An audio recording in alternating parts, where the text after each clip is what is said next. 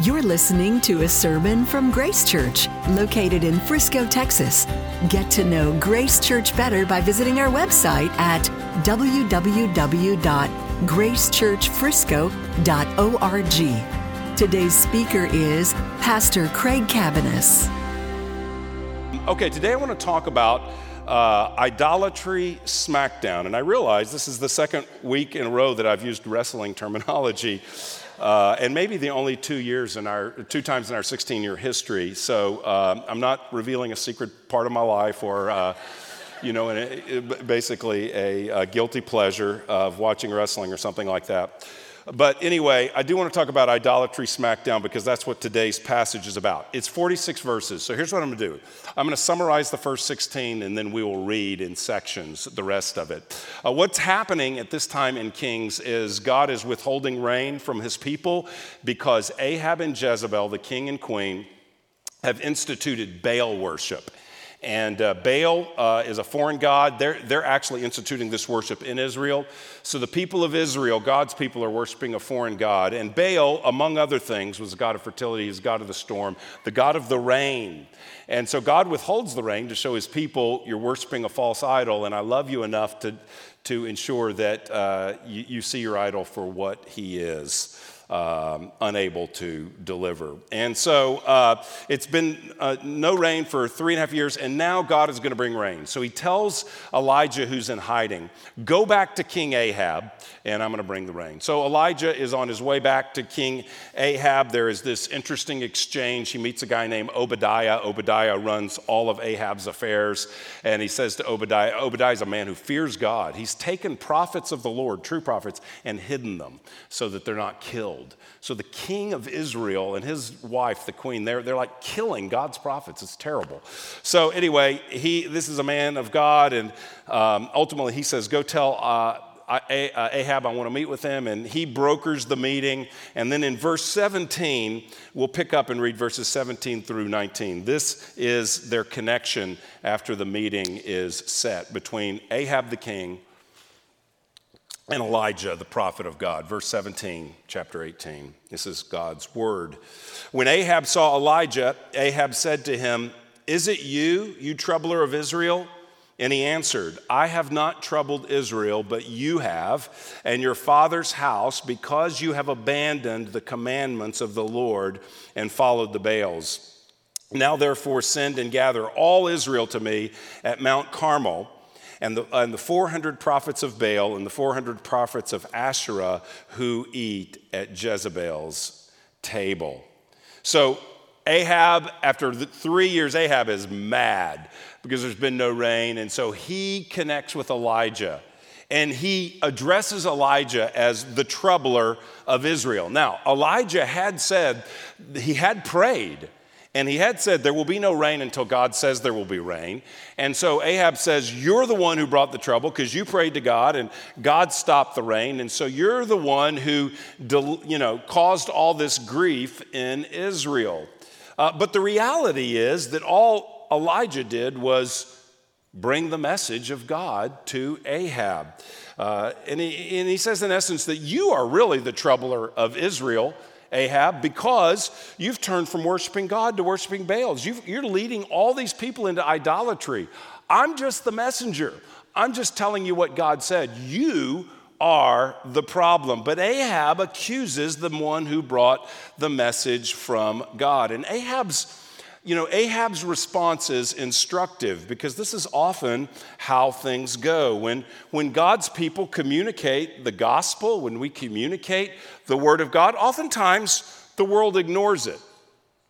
Oftentimes the world ignores it. But sometimes what can happen is the world uh, hears the message of Christ. This has happened throughout history, and points the finger of accusation at those who believe God's word and teach God's word and share God's word, uh, witness God's word. They, they, they say, you know, it's you are the problem. It's your narrow, bigoted belief about Jesus, this kind of uh, exclusive teaching that you bring. It, that you are the troubler in our neighborhood, our city, our, our nation, our state, whatever the grouping is, our company. You are the troubler for what you believe. Um, and sometimes that happens. Rather than taking responsibility for his actions, Ahab blames someone who brings the word of God. And so when this happens, uh, we should never be surprised by this. Funny thing about Christians in America, there's always this shock and surprise when someone opposes the gospel, as if this is some novel, wow, this is some novel thing that's happening. Uh, this has always happened. This happened right in the text we're reading today. Jesus said in John fifteen, the world hates me, they will hate you. We just want to be sure that they don't hate us because we're jerks, but they hate us because of Jesus. If you're hated because of Jesus, that's a good thing. If you're hated because you, you're just angry and you're a, you know, a crusty uh, old hypocrite or something, well, okay, that's, there's, that's not what we're talking about. If we identify with Christ and we're hated, Jesus says that's the norm. You should be surprised when they don't hate you, not surprised when there's a little pushback for the gospel. And so we we're do, we do well to be reminded that the Ahab scenario, you're the troubler because you brought the word. Uh, this is a helpful reminder for how, how things work. Next, what happens is that we have sort of the, the big battle, the big showdown, uh, the smackdown between, it's the battle of the gods, and there's going to be a battle between Yahweh and Baal. And of course, we're going to see there's really no battle at all, but it's promoted as such. People come expecting such. So here's what happens, verses twenty through twenty-nine. So Ahab sent to all the people of Israel and gathered the prophets together at Mount Carmel. And Elijah came near to all the people and said, how long will you go limping between two different opinions? If the Lord is God, follow him. If Baal, then follow him. And the people did not answer him a word. Then Elijah said to the people, I, even I only, am left a prophet of the Lord, but Baal's prophets are four hundred fifty men. Let two bulls be given to us, and let them choose one bull for themselves and cut it into pieces and lay it on the wood, but put no fire to it. And I'll prepare the other bull and lay it on the wood and put no fire to it. And you call upon the name of your God, and I'll call upon the name of the Lord, and the God who answers by fire, he is God. And all the people answered, it is well spoken. Then Elijah said to the prophets of Baal, choose for yourselves one bull and prepare it first, for you are many, and call upon the name of your God and put no fire to it. And they took the bull that was given them, and they prepared it and called upon the name of Baal from morning until noon, saying, O Baal, answer us. But there was no voice, and no one answered. And they limped around the altar that they had made. And at noon, Elijah mocked them, saying, Oh, cry aloud, for he is a god. Either he's musing, or he's relieving himself, or he is on a journey, or perhaps he is asleep and must be awakened. And they cried aloud and cut themselves after their custom with swords and lances until the blood gushed out upon them. And as midday passed, they raved on until the time of offering of the oblation. But there was no voice. No one answered. No one paid attention. So before this great battle, uh, there is a word from Elijah where he soberly addresses the people of Israel. So the people of Israel have showed up for this. And verse twenty-one, it says, he says to them, Elijah says, I, uh, uh, I'm sorry, verse twenty-one, he says, Elijah came to all the people and said, how long will you go limping between two different opinions? If the Lord is God, follow him. But if Baal, then follow him. He's saying, stop limping between two opinions. There's, there's, get, stop the double-mindedness. He just very simply says to them, you need to make a choice. Uh, if you're going to worship Baal, well, just go for Baal. But if you're going to worship the Lord, Yahweh, then worship him. But you've got to commit one way or the other. So what's it going to be? And the people are silent. I mean, it's embarrassing. It's, it's grievous. The response should have been, Baal, are you kidding? No, God, who created all things and made a covenant with Abraham and r- delivered us from slavery in Egypt and brought us into this land and gave us vineyards we didn't plant and houses we didn't build. No, we are in covenant with Yahweh. What are you talking about? But they, they know the reality that they have a history. Yeah, they, they, they've heard the stories about what Yahweh did, but wow, they're committed to Baal. That, that they believe that Baal brings the rain. They believe that Baal gives them children. And, and so they, they, they are really between two positions. And he says, you need to choose. And I think this is a word for someone here today, maybe many of us here today. This is a word. You cannot live uh, between two gods. Jesus said you can't love mammon, the, the god of money. You cannot li- love money and God. You, you have to choose. You can't, you can't pick between this God and that God, or the love of the world or God. All of us have to choose. This is a common theme in Scripture. You know, we live in a culture that is very loose in many ideas and many ways and non-committal. But the truth is, you really do have to make a decision. In, uh, in Exodus thirty-two, after the people of God are worshiping the golden calf, Moses comes down from the mount. And what does Moses say to them? He says, who's on the Lord's side? Come to me. We're going to make a choice. Step forward if you're going to serve God. If you're going to live for that golden calf, well, that's on you. But if you're going to serve God, step forward. Or Joshua, he leads the people into the land. They get the land, and almost the literal last words of Joshua, at the end of his life, they've come into the land, and this is what he says: choose this day whom you will serve, whether the gods of your fathers that they served are in the region beyond the river, or the gods of the Amorites in whose land you dwell. But as for me and my house, we will serve the Lord. Boom. Then he dies right after that. But he's saying, hey, we, we're here now. Now you're all going to want to play around, and you're going to have to make a choice. Here's where my family is. We're going to serve God. Matthew twelve, Jesus says, whoever is not with me is against me, and whoever does not gather with me scatters. Do you know this? That Jesus gives two options. He's not saying, like, I'm one way, I'm one guru, I'm one loving prophet that you can listen to. He says, you love me and you serve me, or you are against me. There's no middle ground. And uh, also, oftentimes we want to say, well, yeah, I want to serve you maybe on Sunday, but I, I've you know, got other things to do the other six days a week. And Jesus says, then you are against me. There is no middle ground. And I personally, I am a huge fan of nuance. I love it. But in in in when you pick your God, when you decide whom you're going to serve, there's zero nuance. It is a black and white situation.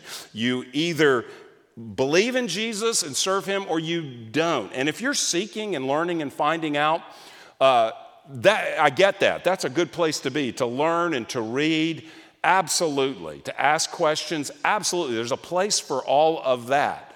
Uh, but you ultimately have to make a choice. Uh, do you believe or not? There's no fence straddling. There's no wait and see. There's no keep my options open. Well, that's where they are. And so this wishy-washy, silent crowd, they've come for the rumble at Mount Carmel, and it begins with Elijah explaining the rules. Everybody will be given a bull. The four hundred fifty prophets of Baal get a bull. I get a bull. We cut up our bull, and we put them on the alt, put the bull on the altar. And Baal has every advantage in this, uh, you know, in this situation. Um, the, the people are waiting. They're saying, hey, this is really good. We want to see what happens. But Baal has all the advantages from their point of view. It's in Baal's territory. The way the world worked then is you believe that you kind of had a tribal or a geographic god. And so this is in Baal's territory. Baal should own this thing, right? Uh, Baal, uh, his prophets go first. So it's like arguing in, you know, uh, in overtime in football. Do we play sudden death? What do we do? Does each team get a possession? Well, here's how it goes down here. If Baal has the ball, so they go first, if they prepare their sacrifice and they call on Baal and fire comes down, game over. Who's going to sit around and see if Elijah can do that or, or not? They're going to all be cheering. The people are going to be, okay, it's obvious. Nobody can do that. That's a miracle. Sending fire to... To fr- you know, to grill a bull, that's just no way that can happen. If that happens, Baal wins. So he gets to go first. It's like being the receiving team uh, in the overtime. Huge advantage. Um, Baal has the Baal is the god of the storm. So Baal could have brought rain, right, already, but he hasn't. But the picture of Baal, oftentimes, not always, but oftentimes he has a lightning bolt. So Baal controls the lightning. He could strike the bull and set it on fire. This is his specialty. It's in his field. He's got home field advantage. He's got the ball first. He's got the lightning bolt. He's got the players. It's four hundred fifty versus one. four hundred fifty Baal prophets praying, crying out to Baal. I mean, if, if the number of people praying makes any difference, then Baal should have this because he's got four hundred fifty people and Yahweh's got one prophet who's going to call out to him. Baal has the support of the national leadership. So Baal has got the king and the queen on his side saying this, we're, at least we're acting like this is the religion of our land. And so what do the four hundred fifty prophets do? Well, they start crying out. So after all of this, they start crying out to Baal from morning until noon. They are praying with, with all due respect to Jim Morrison. Somebody said they were singing, "Come on, Baal, light my fire." And uh, so they are singing that. They, they're crying out. And it tells us at noon, there is no voice and no one answered.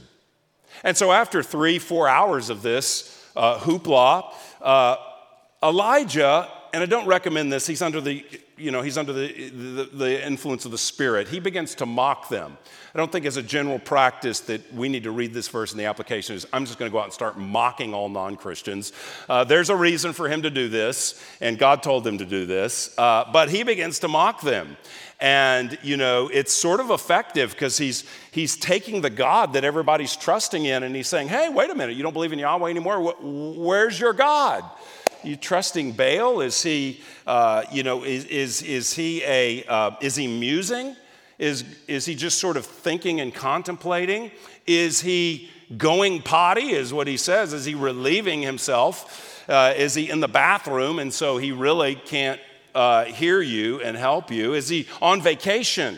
Is he off? And, you know, but when he gets back, you know, he'll answer your prayer. He sends the automatic reply to your prayer. I'm, I'm out of the office, but I'll be back in a week. Is he just gone? Is he on a journey? Maybe he's asleep and someone needs to wake him up. So he's just sort of mocking their God. Well, they respond to that with frenzy, full pagan frenzy. And uh, they just start cutting themselves with swords and lances, and they are gushing blood, the text says. So now they're crying out to their God. They're gushing blood. I mean, this is an absolute uh, mess. It's what we would think of as maybe just some kind of pagan, ecstatic, frenzied uh, sort of experience. Uh, it says, he actually says, they rave on, verse twenty-nine. They rave on until the afternoon, probably mid-afternoon. So they, they just are in this complete uh, state of rave. And verse twenty-nine says, but there was no voice. No one answered. No one paid attention. The point is, there is no Baal. This is the moment in The Wizard of Oz where the curtain is removed and it's and it's shown to be a dude. It's a fraud. It, this, this is the moment where, where Elijah's showing Baal is a fraud. Nothing is happening. No matter what they do, they get no response. And then it goes to Elijah, and it's his turn, verse thirty. Then Elijah said to all the people, come near to me. And all the people came near to him, and he repaired the altar of the Lord that had been thrown down. Elijah took twelve stones, according to the number of the tribes of the sons of Jacob, to whom the word of the Lord came, saying, Israel shall be your name. And with the stones he built an altar in the name of the Lord. And he made a trench about the altar, as great as would contain two seahs of seed. And he put the wood in order and cut the bull in pieces and laid it on the wood. And he said, fill four jar- jars with water and pour it on the burnt offering and on the wood. And he said, do it a second time. Then he said, do it a third time. And they did it a third time. And the water ran around the altar and filled the trench with water. And at that time of the offering of the oblation, Elijah the prophet came near and said, "O Lord." When you see Lord written like that in all caps, it's, it's God's proper name, Yahweh. So, O Yahweh, God of Abraham, Isaac, and Israel, let it be known this day that you are God in Israel, and that I am your servant, and that I have done all these things at your word. Answer me, O Lord, answer me, that this people may know that you, O Lord, are God, and that you have turned their hearts back. Then the fire of the Lord fell and consumed the burnt offering and the wood and the stones and the dust, and licked up the water that was in the trench. And when all the people saw it, they fell on their faces and they said, "Yahweh, he is God. Yahweh, he is God." And Elijah said to them, "Seize the prophets of Baal. Let not one of them escape." And they seized them, and Elisha brought them down to the brook Kishon and slaughtered them there. Well, it starts out in verse thirty with Elijah comes and he rebuilds the altar. So there was an altar there at one point, but it's in disarray. It's a, it's really a picture, isn't it, of Israel at this time. They're in disarray. He puts twelve stones on it. The twelve stones of the altar, they're not twelve tribes in unity. There's a northern and a southern kingdom. So it just, it shows their brokenness, their division, and that really they are in disarray, much as their altar has been in disarray. Uh, and so he says, okay, here's what we're going to do. We're going to pour water on it. So he builds, the, obviously, he builds the uh, altar back. He uh, cuts up the bull, lays the bull on it. Uh, and he says, we are going to cover it with water. And he pours so much water on it that he digs a trench. And around the, the bull, around the offering, is a trench of water. And so he has made it very clear that this, this thing is not just going to spontaneously combust. So it's not going to be like something just happened. It's going to be, this is not uh, a fire-worthy, uh, you know, easily lit sacrifice. It's completely soaked. And so then he prays to God, and it's powerful what he, you know, he, he really cries out here uh, to God, and he says, you know, you are our God. You're the God of Israel. I'm your servant. Answer me. Um, and, uh, oh, Lord, uh, you that you have turned to turn their hearts back. And then the fire fell and consumed the uh, the offering in front of them. And, of course, they fall in shock and cry out to God. It brings repentance to their heart when they see the power of God. So there's really two major things going on here. First of all, he is discrediting Baal. The whole act with the four hundred fifty of them doing their deal with no response, that is to discredit Baal. And we always need to have false idols discredited. We need to have them shown for the fraud that they are. We need to reveal that the promises that money and success and comfort and health and wealth and ease and popularity, whatever things that we are chasing, control of my life, all these kind of things promise security and joy and purpose in life. But like Baal, they always fail because they have no power to deliver what they promise that they can deliver. So this is about discrediting Baal, but it's also about bringing them back to God by revealing the power of God. As I was reading this over, it just struck me this morning that I think verse thirty-seven is perhaps the most important verse in the entire passage. I didn't really see this, but verse thirty-seven says, struck me this morning, "Answer me, O Lord, answer me," he prays,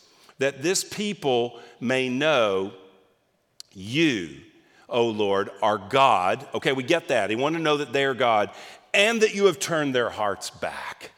This is a discrediting of idols. This is a sacrifice to Yahweh for the forgiveness of sins. And this is an appeal for repentance to draw the people back. He's doing this to draw them back. He's not just rebuking Baal with taunts and mocking at one point, but also through just a demonstration of Baal's utter impotence. He's not only doing that, But he's also appealing to the people on behalf of God. He wants them to know God. He wants their heart to be drawn to God, and their heart won't be drawn to God by just being told their idol's bad. Their heart will be drawn to God by seeing the power of God and the glory of sacrifice made for them, initiated by God. Sacrifice offered by God for them. They don't offer, the fire doesn't come from them. It comes from God Almighty. God God will provide the sacrifice to woo his people back to him. This is about them returning. This is the key. Well, at the end of this, he, uh, you know, he does something that, uh, according to our, you know, Western sensibilities, is, is hard to understand. But he takes these false prophets of Baal, uh, who are among the people of Israel. That's what's key here. These are these are all God's people. And, or I suppose these could be the ones that were imported. Actually, these may have been imported with uh, Jezebel, but they're living among God's people. They're living under the king and queen. They're living in God's land and therefore held to God's standard. And Deuteronomy thirteen required that anyone that led the people of Israel, who was leading them to worship other gods, was to be executed. So this is this is capital punishment is what's going on here. And the reason that's hard for us to see is because we have a separation of church and state. Israel was a theocracy. So the laws of the temple and the laws of the land were both enforced. Uh, you didn't have the church enforces whatever they want to do over here, and it's irrelevant Uh, to the regular citizens of the nation. And then you have civil government over here as two separate entities. That, that's what we have. And so that's why the church, Romans says, uh, we don't bear the sword. Uh, the church can discipline through calling people to repentance and excommunicating those who live in unrepentant sin. That's the authority the church has. But the church can't throw someone in prison or execute someone. In, in Israel, it was different. They were a theocracy. And so this is, according to uh, Deuteronomy thirteen, these prophets in God's land, under God's king and queen, are leading the people of God astray, and the penalty was execution. And that strikes us as strange because we don't really understand or value the holiness of God, and we don't really understand or value the exclusivity of worshiping God alone. So this strikes us in the face as something that's completely foreign and out of you know, out of whack, out of control. But if we understand the holiness of God and what he prescribed in his land for his people, uh, then we begin to perhaps understand it a bit better. When we read this, there's not a problem with the Bible. Uh, there's not a problem with Elijah. There's a problem with our own sanctification and our understanding of the holiness of God. Uh, I'm not advocating we kill people because we live in a different age, and we live in a di- we don't live under a theocracy in Israel. We live in under the gospel under all nations. So we live in a different time in redemptive history. But in this time in redemptive history, um, this is how it was handled. And uh, God is no less holy today. So while we don't pick up the sword, we should grieve tremendously over the idolatry that is found among the people of God, and in my heart, your heart, our own hearts, and view how seriously God takes it. Well, the, the Baal is discredited, the prophets are no longer there, and then finally we get the rain. Uh, verse forty-one, Elijah said to Ahab, "Go up, eat and drink, for there is a sound of the rushing rain of rain." So Ahab went up to eat and drink, and Elijah went up to the top of Mount Carmel, and he bowed himself down on the earth and put his face between his knees. That's a prayer position. And he said to his servant, "Go up now and look toward the sea." And he went up and looked, and he said, "There is nothing." And he said, "Go again," seven times. And at the seventh time he said, "Behold, a little cloud like a man's hand is rising from the sea." And he said, "Go up, say to Ahab, prepare your chariot and go down, lest the rain stop you." And in a little while the heavens grew black with clouds and wind, and there was great rain. And Ahab rode and went to Jezreel. And the hand of the Lord was on Elijah, and he gathered up his garment and ran before Ahab to the entrance of Jezreel. Ran faster than Pastor Caleb. Uh, he's the fastest runner in the church. He's our best runner at a distance, at least at a distance. And uh, he ran faster than that. Why is that miracle recorded? I don't really know, except this is the proper position, that the king follows the prophet. The prophet gets there first. The king follows him. The king doesn't follow him in his heart. We'll see, but this is the position. The prophet goes first, and the king is to follow him. Well, how do we apply something that is so foreign? I mean, what'd you do on Mother's Day? I heard about bull sacrifices and execution of false prophets and rain because a guy prayed. What did you do for Mother's Day? I mean, that, okay, I get it. This isn't, I don't have an acrostic poem with M is for the many things you do. O is for how you're others centered. I mean, I believe all that stuff and value mothers. So this is a weird Mother's Day sermon, obviously. How do we apply this? I think there's actually some great application for all of us, uh, including mothers. I think the first thing I'd point out from this passage that is not so obvious, but it is in verse thirty-seven, is that we are to see the love of God in this passage. And here's why. The dispensing of false idols so that God's people turn to him is always representative of his love. I've been reading a lot in the past few weeks on mission in preparation for a presentation at, uh, I'd ask for your prayer personally, at the at our uh, conference this week that I talked about. Um, it's happening in the middle of the week.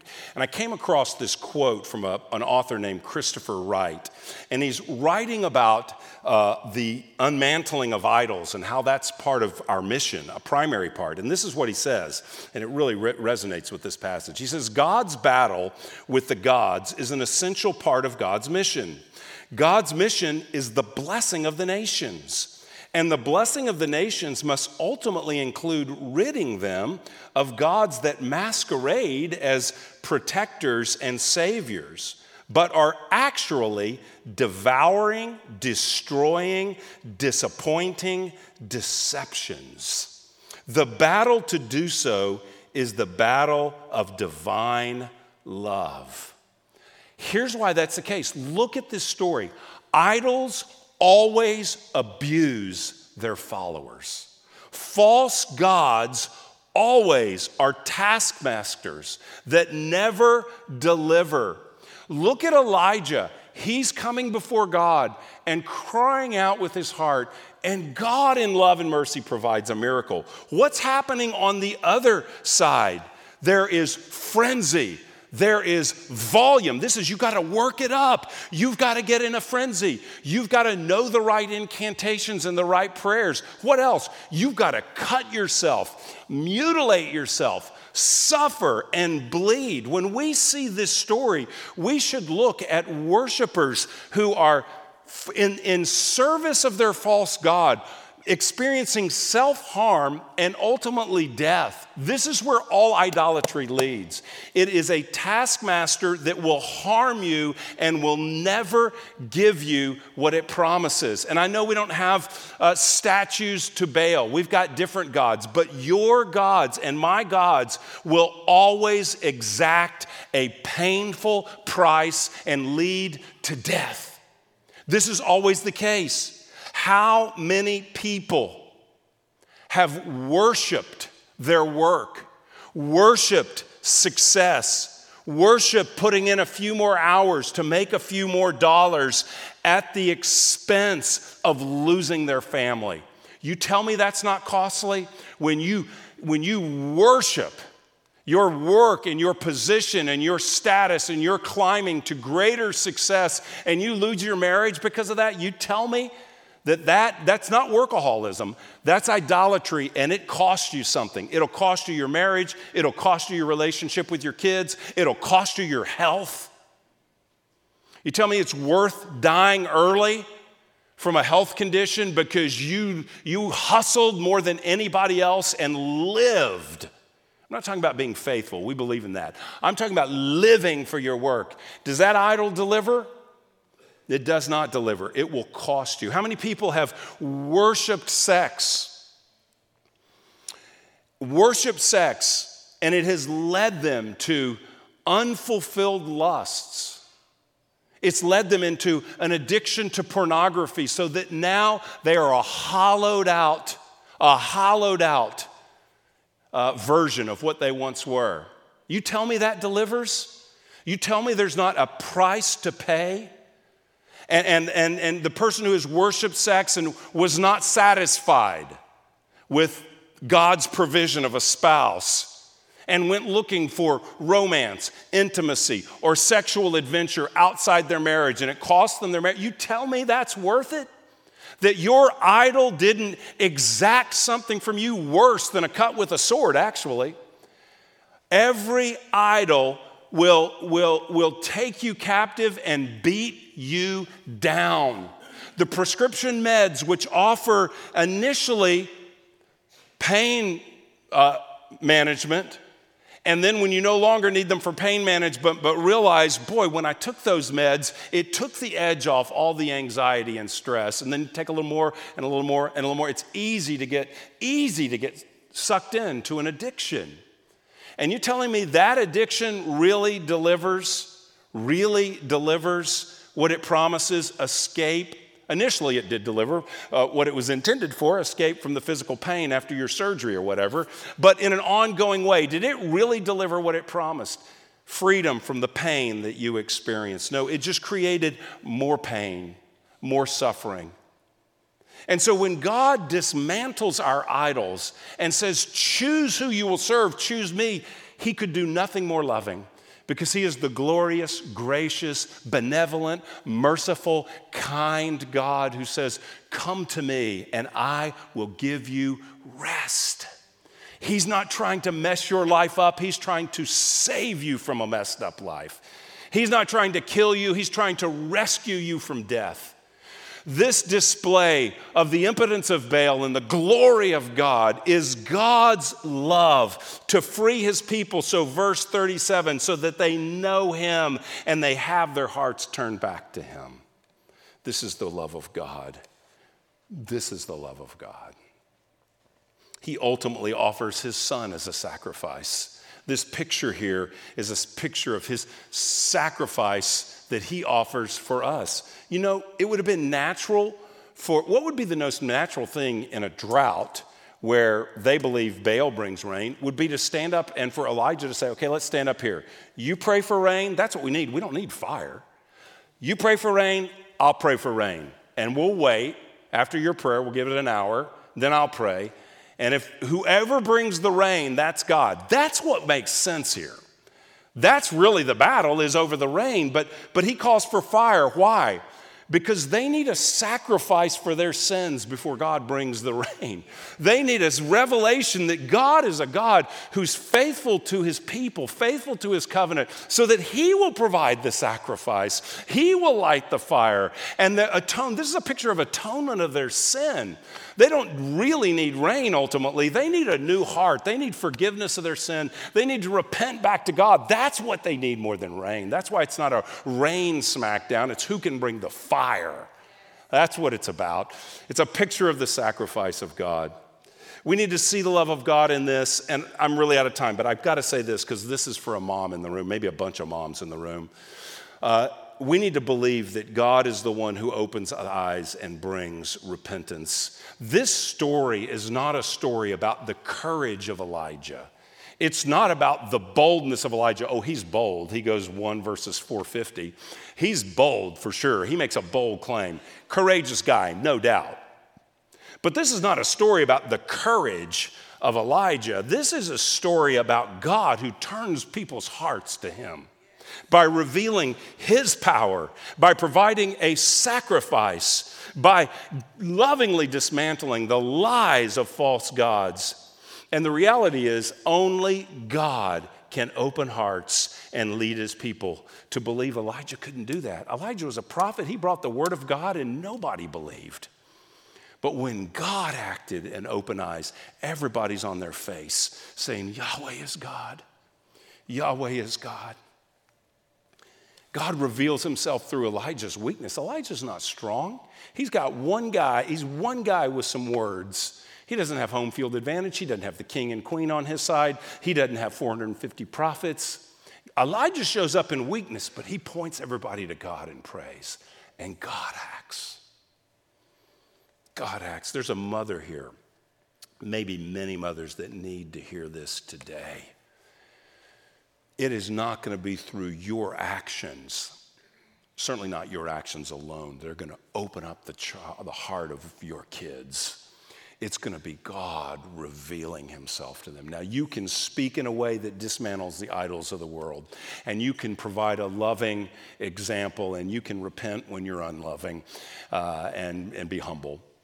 So you can do all of that, but God alone reveals himself to his people when Elijah prays. There's some in the room that you... your heart cries out because your mom is not a believer. And you say, what can I do for my mother to lead her to Christ? What can I do? Well, the good news here is it's something that God does to open up hearts in response to prayer.